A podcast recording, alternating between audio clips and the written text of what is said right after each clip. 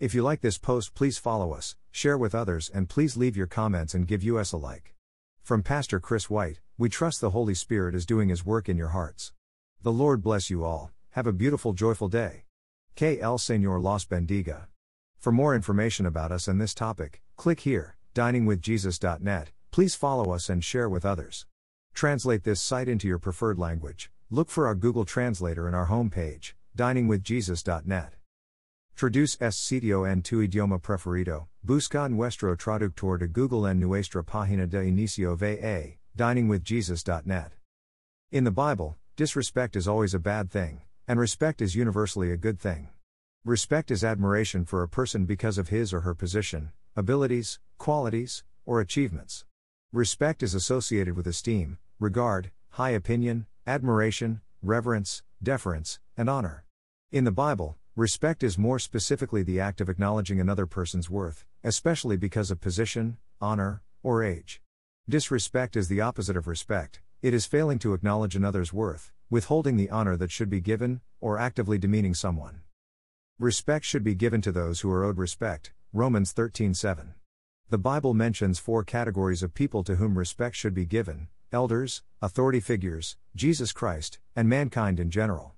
First, elders are owed respect because of their age and experience. The law includes a mandate to honor the face of an old man, Leviticus 19:32, and nations or people who disrespect their elders are called hard-faced, Deuteronomy 28:50, ESV.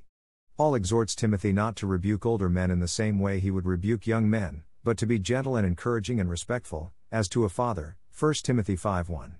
Since the experience that comes with old age is a key element in wisdom, to respect one's elders is to respect the wisdom they can give. Authority figures are another group in the Bible who are owed respect, including political leaders, 1 Peter 2:17, councilmen, Mark 15:43, church overseers, 1 Timothy 3:2, spiritual leaders, 1 Thessalonians 5:12, good fathers who discipline their children, Hebrews 12:9, parents in general, Exodus 20:12, Matthew 15:4, husbands, Ephesians 5:33, and the masters of servants or slaves.